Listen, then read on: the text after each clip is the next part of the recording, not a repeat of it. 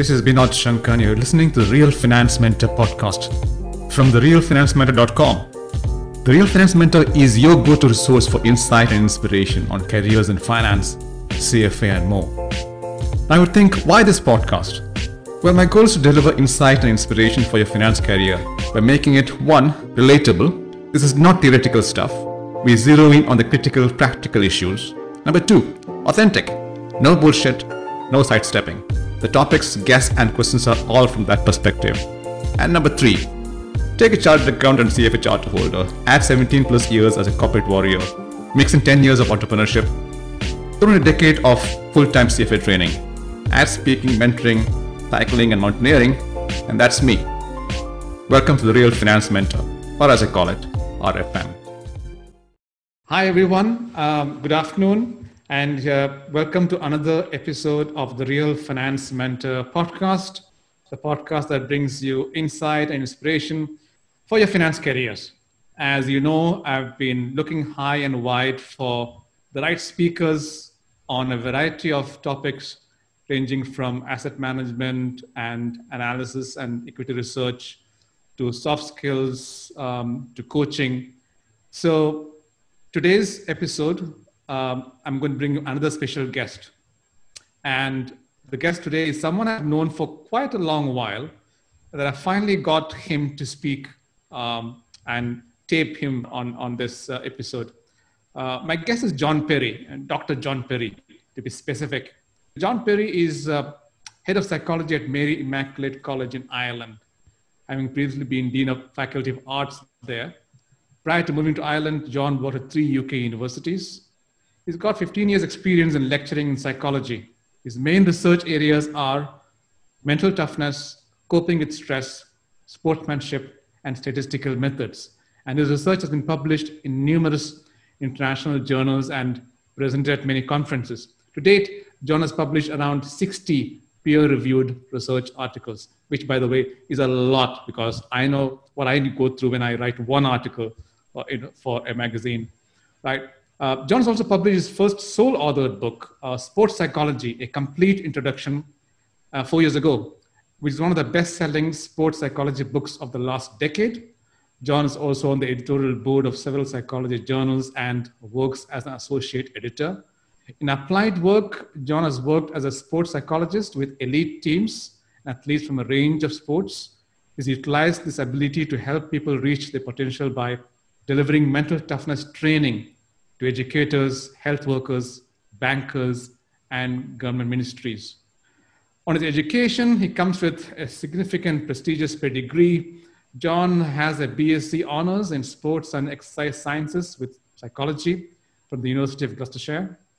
He's got an MSc in sports and exercise sciences from the University of Wales in Cardiff. He has a PGCE from the University of Huddersfield. And of course, he's got a PhD in psychology from the University of Hull. So he's not a finance person. Um, he's, he's not an asset manager or an analyst or a CFO or a CEO, but he's got some interesting ideas about mindsets and mental toughness and employability and careers. It's exactly why I invited him today. So welcome to the show, John. Thanks, Bernard. Yeah, it's a it's it's a pleasure to uh, be able to at least virtually meet up again and uh, talk about some of the things we're going to. I know it's been what, like uh, seven years since I was in your mental toughness uh, licensed user training class in Dubai. Yeah, I know you sent me the message of the the notes. Uh, like you, I I would be terrible at filing notes. You managed yeah. to pick out um, some handwritten notes from a particular workshop from 2013. I mean, uh, it, I guess that's I guess that's a good sign if you teach. Yeah, well, I'm a qualified accountant, John. So yeah, what do you expect? yeah. Right. So let me dive into the questions here. Now, it seems that your journey into psychology started as a sports person, from what you told me earlier, and I think that's quite appropriate because sports and especially competitive sports is probably where the study of high performance and mental toughness began in a scientific manner. But John, most sports people don't end up with a PhD in psychology. so my questions uh, one is, of course, what sport did you start with? But probably more importantly is what drove your interest in psychology? Yeah, so you're quite right. It wouldn't it wouldn't be a typical route into psychology. Um, I was like like a lot of young boys. I was mad on football, so I supported my home team, Grimsby Town. Um, we're not very good, but uh, it's. I, I, sometimes think supporting teams who aren't very good. It it means the the devastating lows make the the, the highs that come along once in a blue moon all the more sweeter. Um, and I remember I, I was at a game. I was I, I was in my late teens, 1998 it would have been, and we were near the bottom of the league, and we were playing against West Bromwich Albion, who were a team near the top of the league, and we had five or six players that used to play for the other team in our team, and we were not expected to, to do anything. We was expecting to lose comfortably. Uh, by the time half time came around, my team Grimsby were winning 4 0 against this team who were near the top of the league. And, and I remember what was interesting was they just went and blew the other team away. They found an extra gear. And these were committed players. These were players who every week you would not fault their commitment, their effort. They you could you can tell when a player is trying their very best, and I, I would I'd stand there watching them week after week. They'd normally lose, but there's no doubt they were trying their absolute best. And then on this occasion, where there was a real point to prove, there was an added incentive there.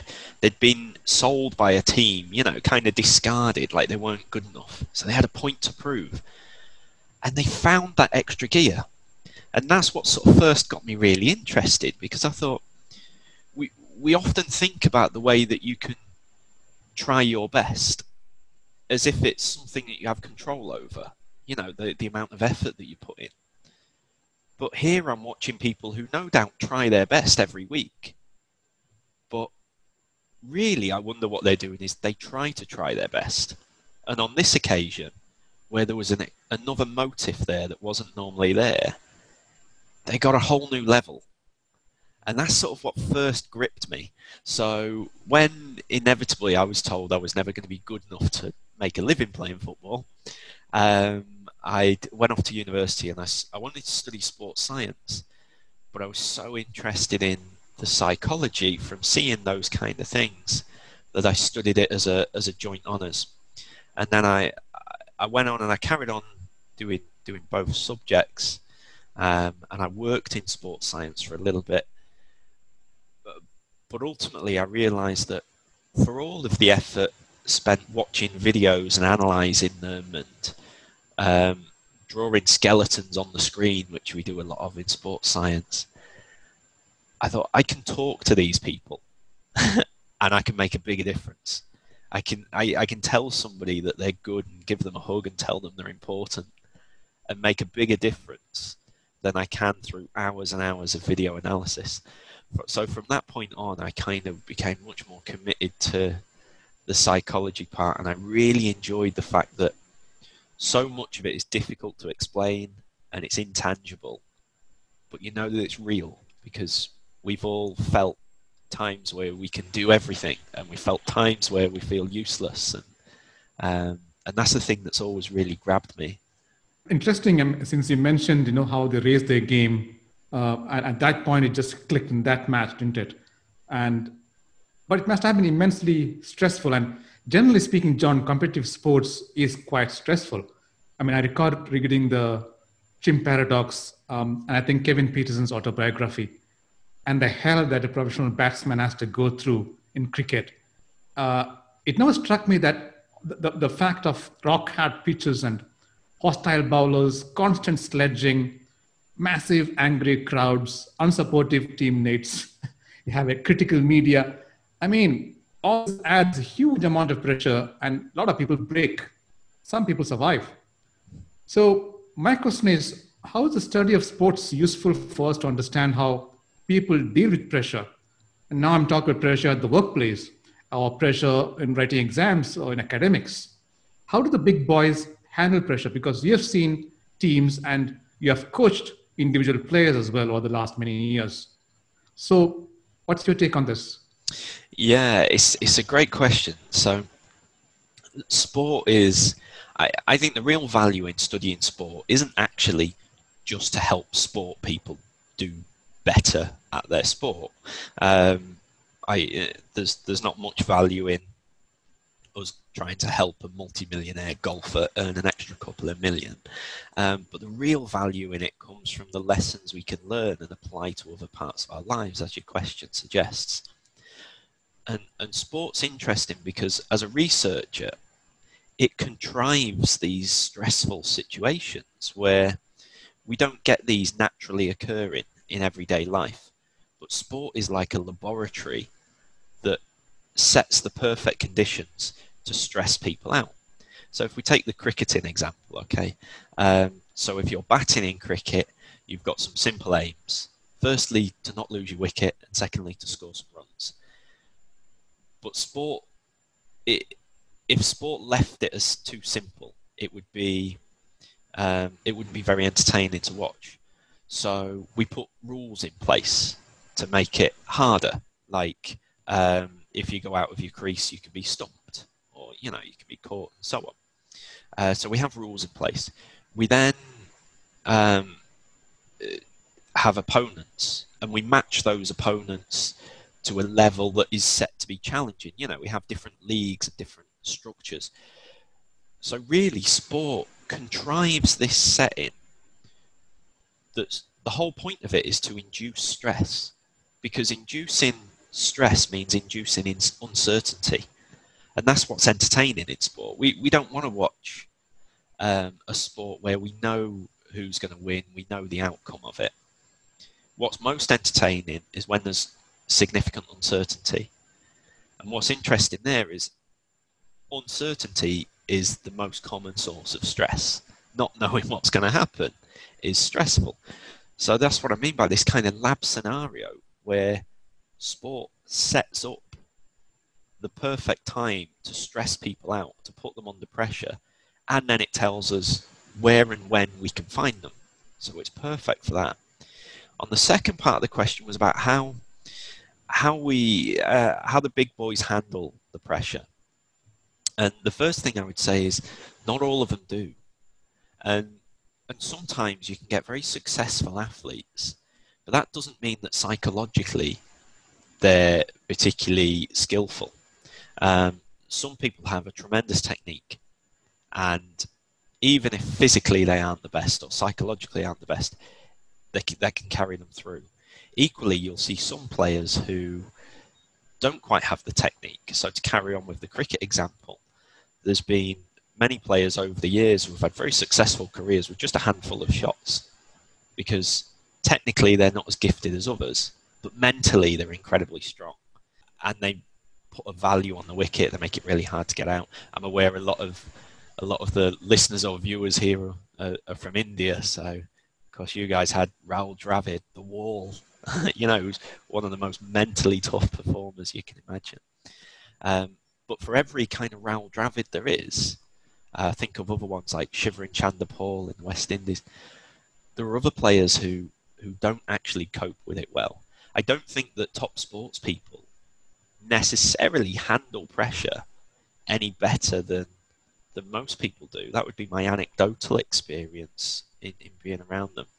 The difference is we notice the ones that are successful um, and we discard the ones who, who are less successful. And controversially, I, am not convinced that sport actually develops characters as well as we think it does. I, I think it actually selects characters. So if you're good at it, you tend to carry on. And if you're not good at it, you, you tend to fall away. So, in terms of how the big boys in sport handle pressure, I'd say generally no better than the average person. And no different to the average person, really. It's interesting you mentioned um, about sports and the role it plays in developing character because there's always been this saying that uh, the British Empire was built on the cricket fields of Eton. meaning that uh, a few people were picked up, selected uh, quite rightly, and groomed to demonstrate certain um, skills, and they had certain traits, and that was just made better through teamwork, just demonstrated on the cricket field or somewhere else. So interesting, interesting analogy. But I want to move on to education because uh, you're a college lecturer. I was a financial trainer. So let's talk about education. I was reading a recent book called Messengers by Joseph Marks and Steve Stephen Martin. Now, I'll quote this particular section from the book, and I'm sure it'll uh, connect with you. A better understanding of how our minds work may lead us to becoming more aware of the pitfalls that await us. Consequently, it might be useful for people to learn earlier rather than later in life how their brains operate. At the age of 16, students in most countries take exams in subjects such as maths, English, and the sciences. Psychology rarely features. Indeed, while just over 40% of students in countries, including the US and the UK, study geography for at least two years by the age of 16, only 2% study psychology. It's a fact that most people leave school without a basic education in basic psychology. Now, why is this? More importantly, is it changing and how? Because we don't use much math or geography or biology or social sciences when you work uh, in, your, in your adult life. But psychology is something that, you know, the way your brain works is something that you must be intimately familiar with, or at least be familiar with the basics. So, uh, what is yeah. your view as a qualified, trained psychologist, uh, psychometrician, and a college lecturer? Yeah, this this this is something that I, I feel very strongly about. Actually, we we have such an antiquated education system globally. Um, you you mentioned some of the sort of mathematical elements and things like that. I remember I remember spending a significant portion of time in school learning about Pythagoras. Yet, as an adult, I've never once found myself stood in a position where there appears to be some sort of triangle and I know the length of two sides and I need to calculate the length of the other side. Um, and, and you do wonder if there are more useful things that, that I could be learning. Uh, apologies to any real uh, passionate Pythagoras enthusiasts out there. Um, so the the system that we have was largely something that came about during the Industrial Revolution. It was what we needed at, at the time. Uh, so these kind of subjects were were set in place, and there was some uh, science and uh, technology and engineering and maths, and some arts subjects, and that was seen as giving this well-rounded education. But that was a long time ago. At the time, we, we didn't really talk about um, the self and um, we certainly didn't talk about psychology. We didn't really talk about health. We didn't talk about relationships. Now, I think if if I was to go into a, a nursing home and ask people there what's important, I think they're going to say family and health. You know, we didn't we don't learn about these things in school. How is uh, health and relationships and yourself not the three main topics that that you do in school. And the fact that we don't do any psychology, I, I think does does young people a great injustice in terms of the the transferable thinking skills that it develops. And I'm not talking about psychology in a way of memorizing that there were certain experiments done by certain people on certain dates. I'm talking about being aware of ourselves, knowing who we are, knowing that when I respond in a certain way, why do I respond in that way? I want to make meaning of that. Maybe I respond in that way because I have a particular insecurity based on some previous memories and things like that. And while I can't go back in time and change those memories, at least when I respond, I know that's why I feel this way. I know that's why I'm acting that way. I also think that means that when other people respond in certain ways to a situation, rather than me dismissing the way that they've responded because I wouldn't do that, I understand that whether they're conscious of it or not, there's meaning There's reason why people behave the way they behave. And the more I can understand how I do that, and also recognize that there's reasons why other people behave the way they behave, um, whether I understand it or not, I don't know, but I know that it exists, then that makes me such a more rounded person. Think about how I'm going to deal with stresses and strains in life, or how I'm going to manage my interpersonal interactions with other people, or how I'm going to be able to work in a team based on just having this awareness of myself, what what my own responses are, where they come from, and recognizing that other people uh, have their own responses too, and, and, having that kind of compassion in that sense. Um, so I've, I, I've, I'd be very um, scathing, I suppose, of our our current educational structures um, because they they are the way they are because that's how they've always been. It seems. If if we reinvented school now, it would be very very different. Yeah, I mean, and, and very interestingly, going going back, going back to what you said earlier, John, in terms of the three things that you need to know, right? Which you know you never get to know in school: your health, about your relationship with other people, and about yourself. Now, talk about yourself, and you made another very interesting comment about why do you act the way you do act, or why do you think the way you think? Knowing that is extremely important. And of course, over the last couple of decades, you've had lots of tools that allows you to do just that, right? I mean, one of your specialties is as a uh, psychometrician. Now, there are lots of psychometric tests and tools out there, like the Myers-Briggs type indicator, quite the controversial MBTI, uh, DISC, there is Hogan, there is the Ocean test that looks at the big five personality traits. And of course, there's the mental toughness trait that test that just some of the many out there. Now, my question is for someone starting on the journey of self-awareness, you know, as in trying to find out why he's acting or thinking the way he is. This can seem quite confusing and paralyzing as to where should he or she start and why. That is, it's it's a great question, and it's not a it's not an easy one to to answer in the sense because there are a tremendous amount of psychometric tests out there, but there also exists this really large gap between research and practice, um, and and with that comes a, a gap between essentially evidence and practice. So you could almost think of this as being in a in a quadrant where there are there are some things for which there are very little evidence and there's very little practice. Something like phrenology, for example, you know, where people feel the bumps on someone's head. There's there's no real evidence for it, and no one really does it anymore.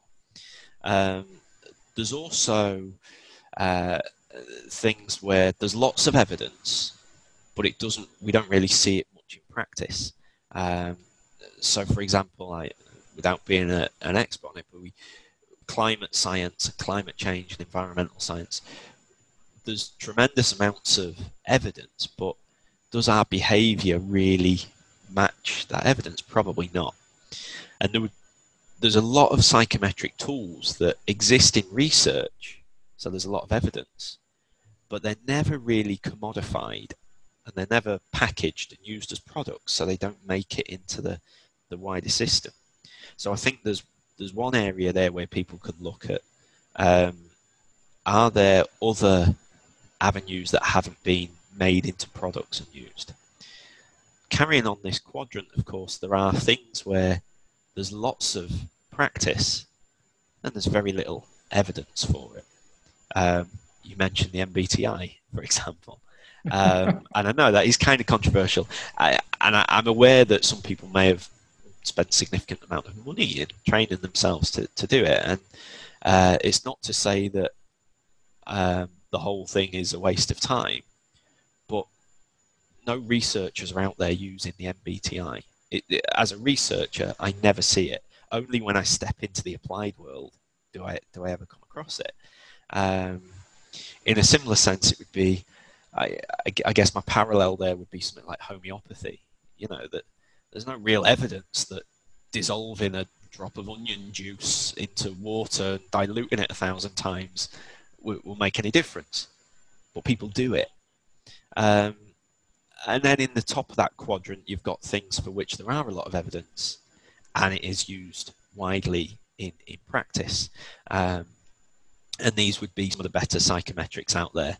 I suppose another my analogy towards that would be the way that people say uh, smoking cessation, for example. Loads of loads more people used to smoke. Loads of evidence to say actually smoking is very bad for your health, and now far far fewer people smoke than they used to.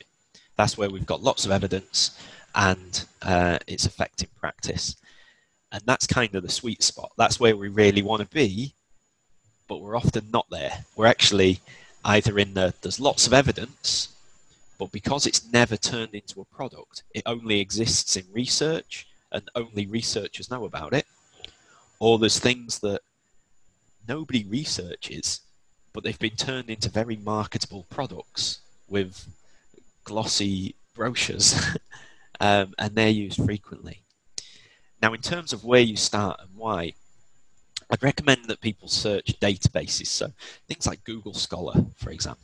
Um, you can you can select whether you want things to be peer reviewed. If if you search Google Scholar and there's very few uh, articles in the last five years or ten years that use a particular psychometric scale, that would be a red flag um, because if researchers aren't using it, why aren't they using it? and often it's because they, they've got some concerns about it. There's also other red flags as well. Um, I, I guess my phrase I would go to would be that extraordinary claims require extraordinary evidence. Um, I often see particular psychological models or psychometric tools that make huge claims and really people don't develop quickly you don't you don't change a person uh, by talking to them for an hour. Um, it takes time. Also, a lot of these models they make something sound simple. I've never met a person in my life that I think, God, that's a really simple person. like people are incredibly complicated why we are the way we are, why we think the way we do, feel the way we do, act the way we do, and then all that changes when you put us in a different situation. We're so complicated. So, any psychological model that is going to make some sort of claim about being able to explain these ridiculously complicated beings has to be quite complicated. So I guess uh, to sort of summarize my advice there, it would be if you come across a particular psychometric, search for it. Look, can you find evidence that's used in peer review articles? Um, and secondly, do the claims sound realistic? Uh, if they if they're claiming to change someone's life around in a matter of days or weeks, then I, I, become very skeptical very quickly. Um, and thirdly, does the complexity of them really represent what I know to be the complexity of a human? And I, I think they're a starting point. Interesting, John, that you mentioned uh, conscientiousness, right? I mean, Professor Jordan Peterson also mentioned this as one of the two factors, um, especially uh, industriousness, because uh, conscientiousness has two bits, right? Orderliness and industriousness. And it says industriousness is one of the two factors essential for success, the other being IQ. Now, how does one develop this crucial trait of uh, conscientiousness, which I've actually seen even in the mental toughness literature? I've read about meditation, I've read about mindfulness, helping you to concentrate and control impulse, impulses. Um, any other tips uh, that you can give for people to develop their uh, extent of conscientiousness? Um, I'll try, but in all honesty, I I don't think there's much you can really do to develop these kind of traits. this is why I, I, I, often raise a few eyebrows if I talk a positive psychology conference, which I do quite regularly, um, because sometimes I feel like I'm dealing in negative psychology, saying that you can't. Um, uh, but I, as much as I like positive psychology, and I like the notion of focusing on maximizing our potential rather than the traditional sort of clinical models of, of fixing problems. I do think we sometimes fall into this trap of thinking that as long as you try, you know, you dream it and believe it, that you can achieve anything. It makes for a nice meme on Instagram, you know, with a person running on a beach at sunset in the background or something. Um, but I, I, I think that's a bit of a fallacy because a, a lot of whether we're able to be industrious, um, organized is is tied to kind of predispositions, really. Um, and we sometimes think that it's a matter of free will because we like to think that um, to put effort in and to work hard is our choice. Um, but really, that's quite contradictory to our understanding of a lot of the traits that you need to have to be able to work hard. So we know that things like conscientiousness is quite a stable trait. Does develop, but it develops slowly over years.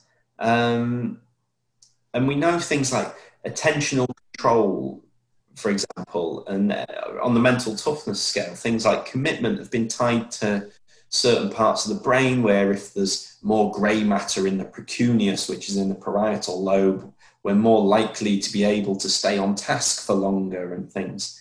Um, so knowing that so much of the, the things we require to be able to be industrious um, are genetically informed, then I think actually it's what becomes unhelpful is to see it as something that we have complete control over and we can choose to put more work in or just concentrate for longer. Um, because then that makes us feel like we're lazy when we don't. And, and that's actually quite debilitating. Whereas when you don't have the energy, whether that's emotional energy, physical energy, mental energy to put work into something, you're being a normal human being because if you want to work hard to achieve you know, better exam results, for example, that that's not a life or death situation. And the brain knows that's not a life or death situation. So why would it spend all of its energy on it? Um, so the most human thing is to relax a bit and to work less hard. Now, I'm conscious that you did ask for, for tips. I think rather than trying to change these highly stable traits, the best thing to do is to understand them. Um, so it's okay to not be good at something, uh, but you if you understand it, you find a, a workaround for it. You behind you find a, a behavioural strategy that it kind of bypasses uh, the requirement for this. So to give you a, a, a personal example, I'm awful at concentrating on things, like I, which is is you know I, I can write a eighty thousand word book or a PhD thesis or, or whatever, but I, am actually terrible at concentrating. Um, so I'm not naturally that good at controlling impulses. I'm very hedonistic. Um, I like things right now. I don't like the idea of sitting down and approaching really long tasks because I'll get bored and I'll lose focus. That's not, it's not ideal for a lot of my work that I do. Um, but the, the strength is not about changing that. It's not about changing my um, concentration capacity, but it's about recognizing that that's an area that I'm not great at. And because I know that, I'm able to come up with behavioral workarounds so what I do is I, I am very good at managing stress. So I multitask. I take on lots of different projects and I do them all at once. So when I do get bored of one thing, I put it down and I pick something else up. So I'm still being productive. So even though I don't have great concentration skills, I still manage to be as productive by just finding that that workaround. And I think better, people are better at finding the kind of occupations, the things you'll do that you're better at that reward you, and they're going to suit you best rather than trying to necessarily change that element of who you are. It's funny you say that, John, because when you said you're terrible at concentrating on something for long, that you're a hedonist, I like things right now. That's not the picture I've got over the last seven years. I mean, in my mind, you are this fanatically focused, super intense person with infinite patience and concentration skills, right? As a researcher. Yeah, it, it's all smoke and mirrors, Bernard. It's all a mirage. But that's because I'll, I'll, I'll have 10 different projects on the go at once. Um, so by the time all 10 come out, they'll be the same standard as if I'd worked really diligently on one and then finished it and then moved on to the next. So I get there in the end, but uh, yeah, I'm, I, I, I'm not what you might have pictured in that respect. Let's talk about employability, John, which is actually one of my four focus, focus areas and a big issue for job seekers even well before this COVID pandemic broke out. And I was very interested, I think, towards the end of the book, Developing Mental Toughness, which talks about a 2010 survey that linked mental toughness with employability uh, of uh, as in enhancing the capacity of people to get the jobs that they want.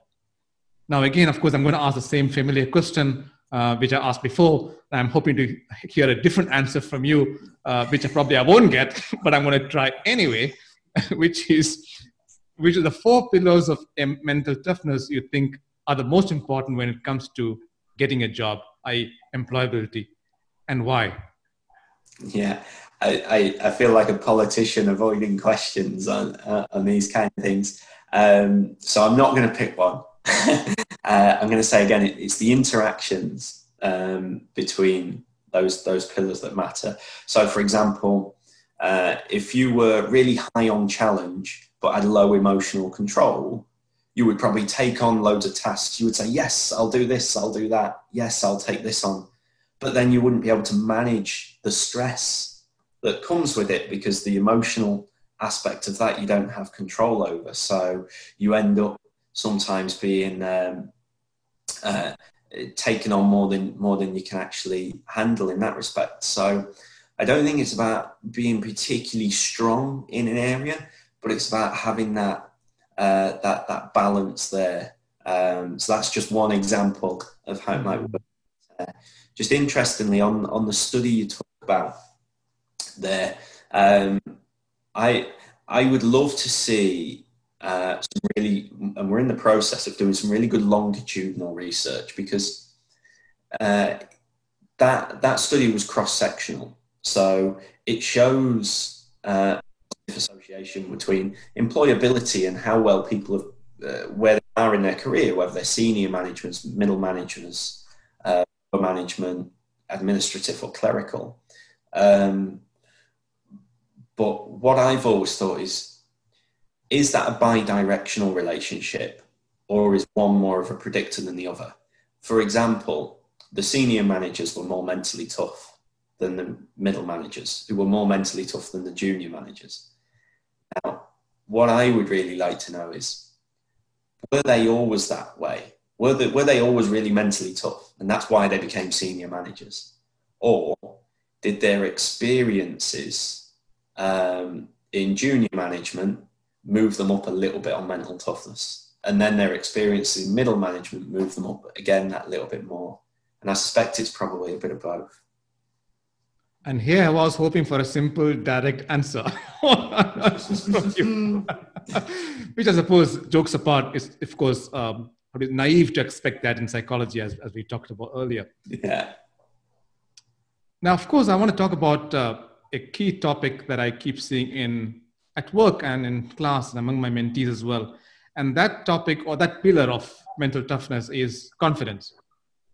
Because most of the youngsters I meet in class or via LinkedIn or even otherwise are from the Indian subcontinent. And a lot of them are quiet and nerdy, for lack of a better word. And I get that because I was like that myself once. You know, I, I changed when I was 19. That's probably a different uh, discussion we can have. Uh, I suspect this lack of confidence stems from thoughts that they will not sound good, especially in English, which is not their native tongue, and a lot of them didn't go to school or college uh, in English medium, as we call it in the subcontinent. Or this lack of confidence may stem from thoughts that they will look like an idiot in front of everyone. This issue can persist well past this, you know, uh, young adult, uh, teenage, or young professional stage. And I've seen that persist all the way to their 30s and even their 40s and probably even beyond. So, how can people build up the confidence to at least speak up? And I know public speaking has always been mentioned as the top or the first or the, one of the top three fears of the average human being.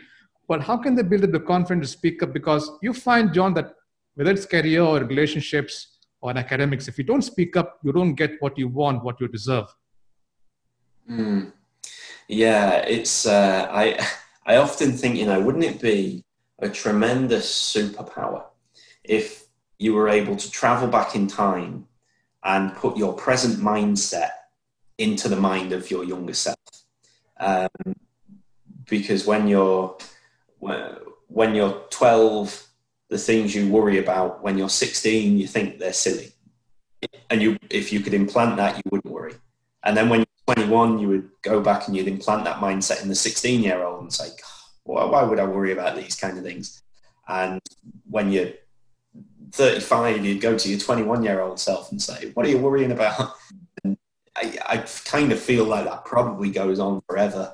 Um, there's so many antecedents, you know, so many causes towards where we get confidence. So I'll, if I pick up on a, on a couple, so firstly, I, it's important to always remember that we live inside our own heads. Okay, um, we don't experience what other people are experiencing, and, and often, therefore, it can feel like um, what we're experiencing as if everybody's seeing it and as if it's really important to them as well.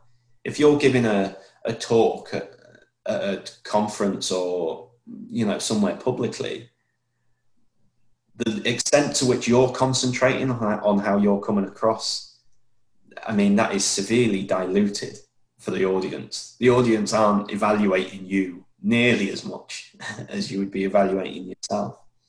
Um, so when we feel inadequate at something, we tend to make this assumption that everyone else is fine, everyone else has got everything together and they're doing well, whereas they don't. Everybody else has also uh, got things that they feel inadequate about or they're not sure about. Um, and experience is experience teaches us that uh, we're all winging it one way or the other. I don't know if that's a phrase that we use across the world, but you know, we're all making it up as we go along. Um, for example, when you're I, like I'm a, I'm a new parent. I have a one year old. Um, when I was a child, I thought that parents knew everything about being parents and then you become a parent and think, I don't know anything about being a parent. My parents were probably the same. They probably didn't know either. Um, so we, we sort of we, we learn to understand that um, this level of feeling uncomfortable or inadequate at something is normal. Actually, I, I'm not strange for feeling that way. Everybody feels that way about something. So, as a simple thought test, I often think when you were 10 or 20 years younger, you know, you, you probably thought you'd be grown up, you'd have all your stuff together, you'd be really sensible by, uh, you know, a certain age. And then you get to that age and you think, no, I still feel young. And you get to the next stage and mentally, at least anyway, the knees are starting to go. But mentally, you think, yeah, I still feel young. Um, and the, the second thing I would pick up on when it comes to confidence is we live in a really highly future oriented world. Um, and some of us are, are, naturally more comfortable with the future.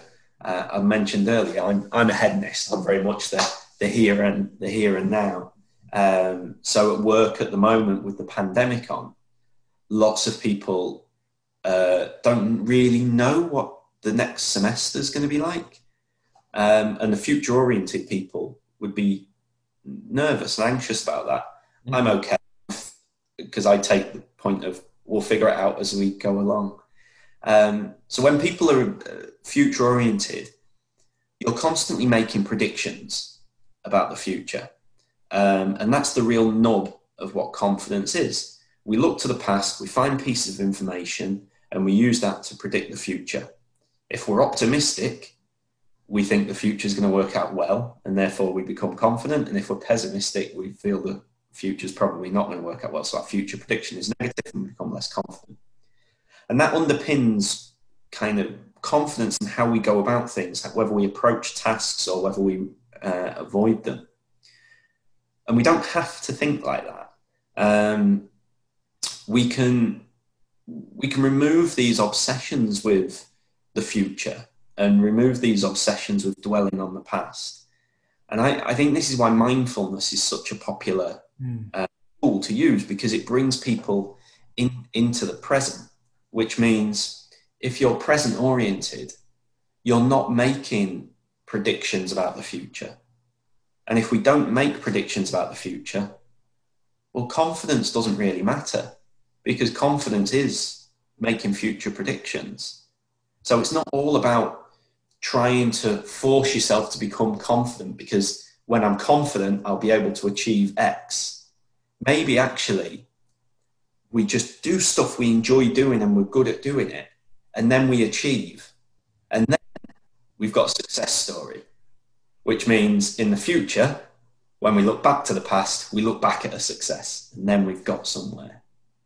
And I, I, I talk about that all the time with people in sport because some, sometimes I'll be working with performers where they're, they might be taking on someone who is objectively better than them. You know, if, if my team I mentioned at the start of this episode were playing against Liverpool or Manchester City, then they can't be confident um, because, well, they're not as good. So they probably will lose.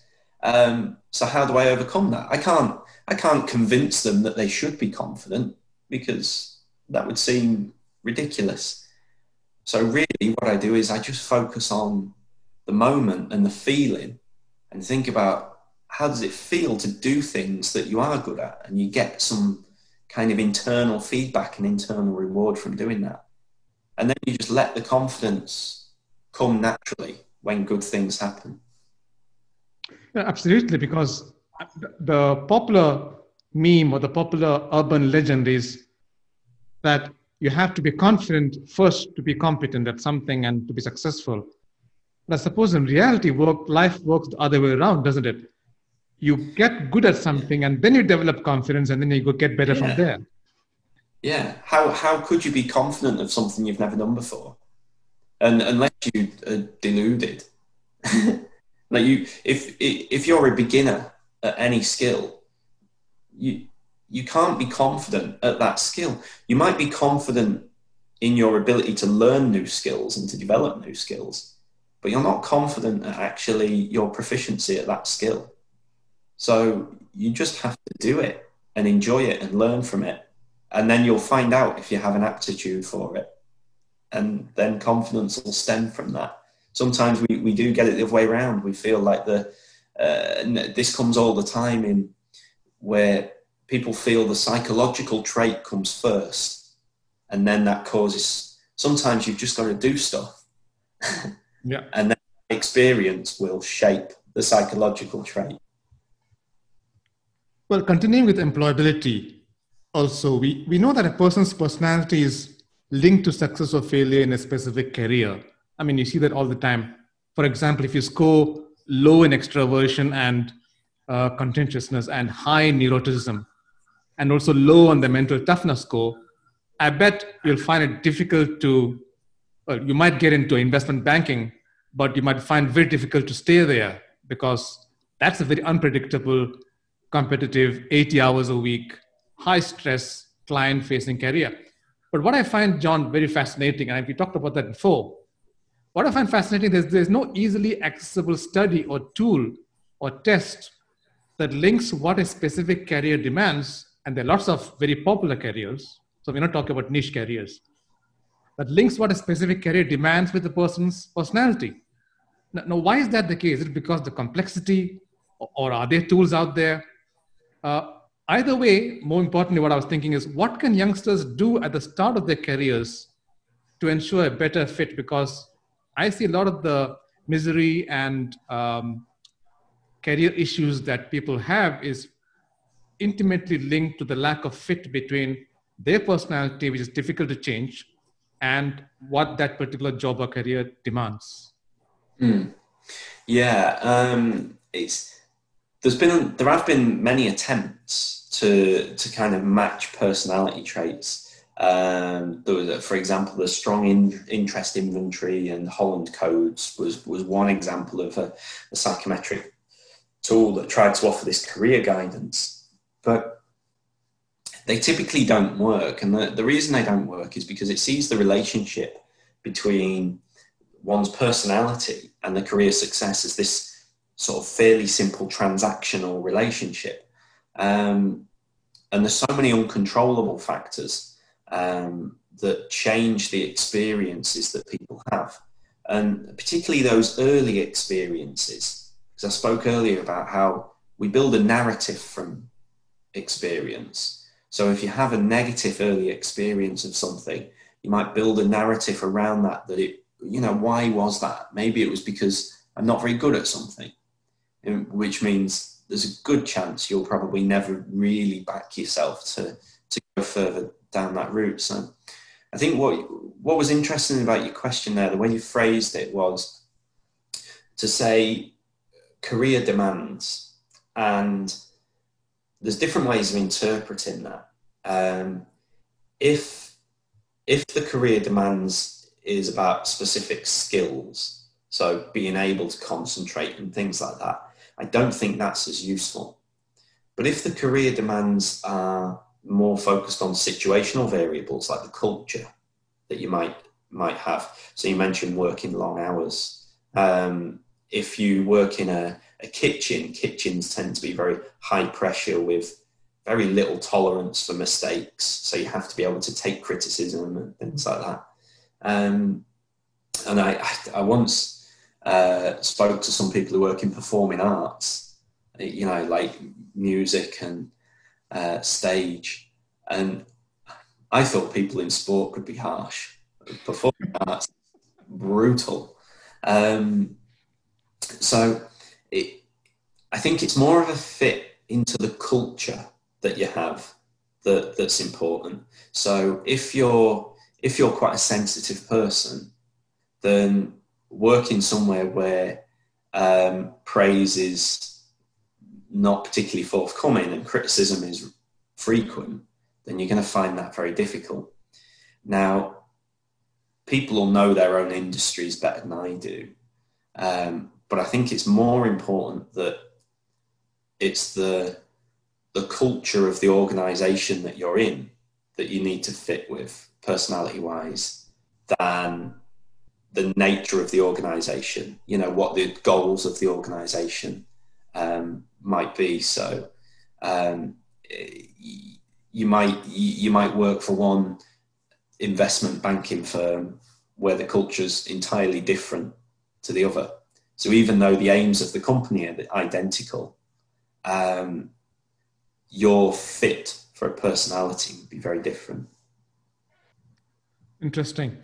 Now, you talked about mindfulness and focusing on the present. So, I want to talk about what we are going through right now, which we are now in this weird pandemic era.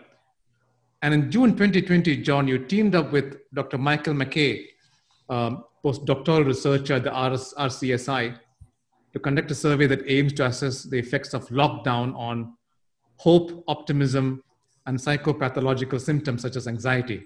Quite interesting. And, and, and you said, uh, when I checked on the website, see, I do my research, uh, you said, while there is no doubting that COVID 19 has been devastating for many people throughout Ireland, for those who have not been closely affected by the pandemic, the post has provided somewhat of an opportunity for reflection and perspective taking. I think for many, this can be positive. Can you expand on that? How can it be positive? It, yeah, it, it, it's not necessarily what I expected to find, to be honest. But um, I have a couple of studies now. One is sport based, and one is general population based. Um, and what we're finding is, of, of course, people who have been dramatically affected by the pandemic, then certainly there's no issue. There's nothing positive um, there. But for many, um, we might not have been ill ourselves or had anybody ill around us. Um, so the, the effect really has been a slowing down of life um, because we might be working from home or perhaps uh, not working for a period of time and, and receiving welfare payments in, in place. Um, and also, there's been less to do. So people haven't been able to uh, go out and do the things they would normally do, which means a lot more time for personal reflection.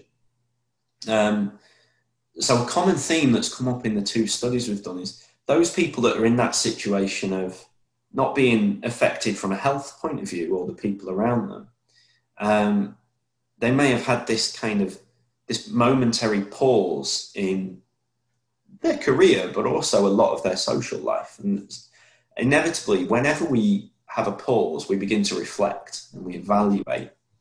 So, what we're seeing is that that break from the normal routine means that people have started to slow down, think a bit slower, um, and reevaluate. So, sometimes what happens is we live in this very fast-paced world, as I said, future-oriented world. So people are setting goals all the time. I'm going to achieve this. I'm going to achieve that. I'm going to achieve something else.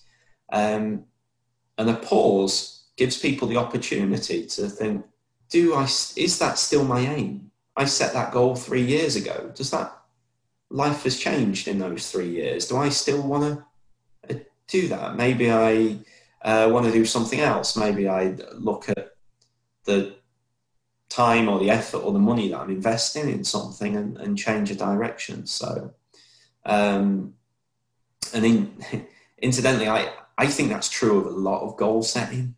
Um, I'm, I, I'm, I'm not I'm not a big proponent of goal setting. I know there's a million and one articles and books saying, "Oh, isn't goal setting wonderful?" I think it depends on the individual and on the context. I think sometimes goal setting can be seen as this detrimental model. It's I want to be at a certain place, therefore, how bad am I? You know, it's you're looking at what you're not rather than reflecting back and looking at where you've been. And I think when people set goals, the most important thing is regular readjustment of those goals. I think when you set a goal, if that goal becomes unattainable or loses relevance over time, it becomes a source of stress or strain or a chore. And I think that's what's happened in the, during the pandemic, during the lockdown. It's allowed people to readjust what it is they actually want to achieve and then find something that's a bit more central and a bit more meaningful to themselves.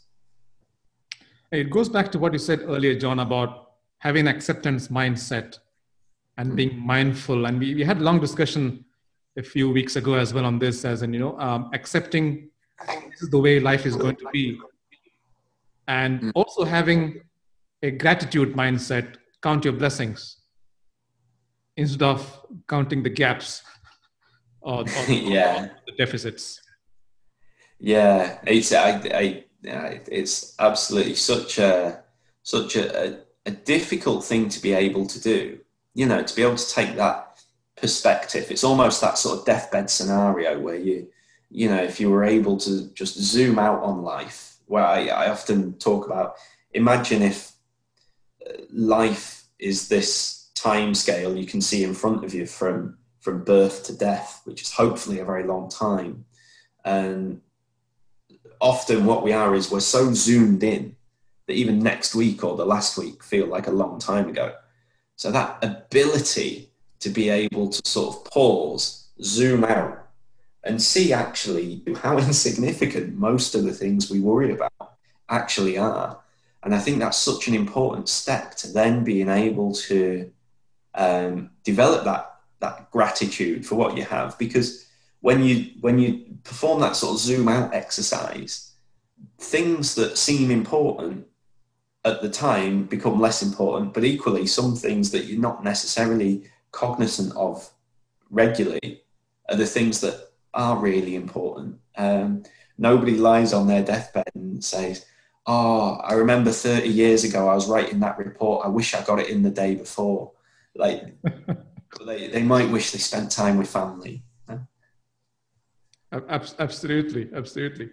I mean, uh, I, have got to let you go. I, I, know, I know this has been going on for some time. This will probably be my longest ever podcast interview. Uh, I've loved every minute of it. But before I let you go, uh, John, you've been a sports person, a writer, platform speaker, researcher, lecturer, psychometrician. Uh, have I missed anything out? a bad karaoke singer. I didn't know that. Now, this is a question I always ask my guests because it's so, so important, especially for someone who is so experienced. If you are approached by a youngster, a graduate in his early 20s or her early 20s, yeah, asking for career specific advice, knowing what you know now, what would be your top three tips to that person? Okay, so um, it's it's some some question. I'm sure you must get some fantastic answers. And you know how I like to start many answers with a caveat. so um, this one is that I, I'm always aware of the survivor bias with these kind of things. Um, just because some things work for me doesn't mean that it's amazing advice and everybody should do it. Um, I, I often think that when you see the, you know, the kind of TED talks where somebody will be saying that they did something, therefore it's brilliant and everyone should do it. Um, like the there's a meme somewhere I saw where there's a guy with loads of money. It's about the survivor bias, and he's he's showing how um, he said I spent every penny I had on lottery tickets. People told me I was silly, but I carried on, and look where I am now. Eventually, I won. You know, because that one did, but yeah. there's lots without a TED Talk stage that didn't. But really? anyway, you did ask me a very simple question. Uh, so let's do one, two, three. Number one would be not to set rigid goals. I mentioned about goal adjustment. I think sometimes if you, when you're young, it's easy to set out this, here's what I want to achieve. And you've got this timeline, you've got this focus, and there's an awful lot to be said for that. But focus on that means that you might miss other opportunities as well. Um, and I think there's a real travesty sometimes when people do that. Secondly, I'd say do stuff that you're good at because um, it's really rewarding to feel that you're doing something well. Um, so if you can find something you're good at, know that you're good at it and keep doing that because it will get its rewards one way or the other. And finally, um, I would I would disassociate career with life, life satisfaction. It's one factor. There are many factors to life satisfaction. Um, you don't work forever. Uh, you'll spend a, a, period of your time where you'll retire and, in, in, and enjoy life in retirement. Um, and uh, to go back to my deathbed scenario, nobody lies on their deathbed, you know, wishing they'd spent all their time in work um, know that there are uh, friends and families and hobbies and uh, ambitions that are not career related. All of these things are the things that bring about life satisfaction. So don't ever place your happiness as contingent upon just one thing. Right. So that's it, folks. These are the top three tips from a very eminent um, and well qualified person. Don't set rigid goals. Do stuff you're good at and ensure that life satisfaction comes from many roots and not just work. I, we could go on for a couple of hours more, John, but I, th- I, I know you, you, have work and a family to get back to. Uh, but this has been fascinating. I think we covered almost everything in life and career. I think we talked about careers, employability, sports psychology, confidence, mental toughness, um, introversion, extroversion, culture. Quite a few tips, I think, uh, which a lot of youngsters might benefit once they uh, listen to and absorb all, all this. Uh, personally, it's been, as, as you know, you know, uh, continuing from the discussion we had a few weeks ago, been quite uh, enlightening for me as well. I always walk away enlightened whenever I speak to you, uh, and inspiration as well. Apart from being, of course, uh, intellectually entertaining, to talk about a lot of the deep issues that society rarely talks about, but probably they should focus on more. Uh, whether it is psychology training or or relationships or how to view life in general. Yeah. So uh, thank you so much, uh, Dr. John Perry, for being on this show. Uh, I hope I don't have to wait. Uh, we don't wait another seven years before reconnecting. Uh, uh, but but it's been wonderful talking to you, and hopefully, I know, I know you're in Ireland and I'm here in UAE. But hopefully, one day, once all this whole pandemic scare has died down, you can fly over here or fly through Dubai, since it's a very yeah. famous hub, and we get to catch up for a cup of coffee. That that that would be fantastic, Binod. Uh, thanks for thanks for having me. Uh, pleasure was all mine. This podcast was brought to you by the Real Finance Mentor. Thank you so much for listening. I really hope you found it insightful and inspirational. If you did enjoy this episode, please drop us a review and spread the word. And be sure to check out more exclusive content on therealfinancementor.com and my LinkedIn profile, which is Binod Shankar CFA. Let's keep in touch. Just add your name to the mailing list on therealfinancementor.com and we'll tell you about new episodes, plus book reviews, upcoming events, and blogs. Till the next time, onwards and upwards.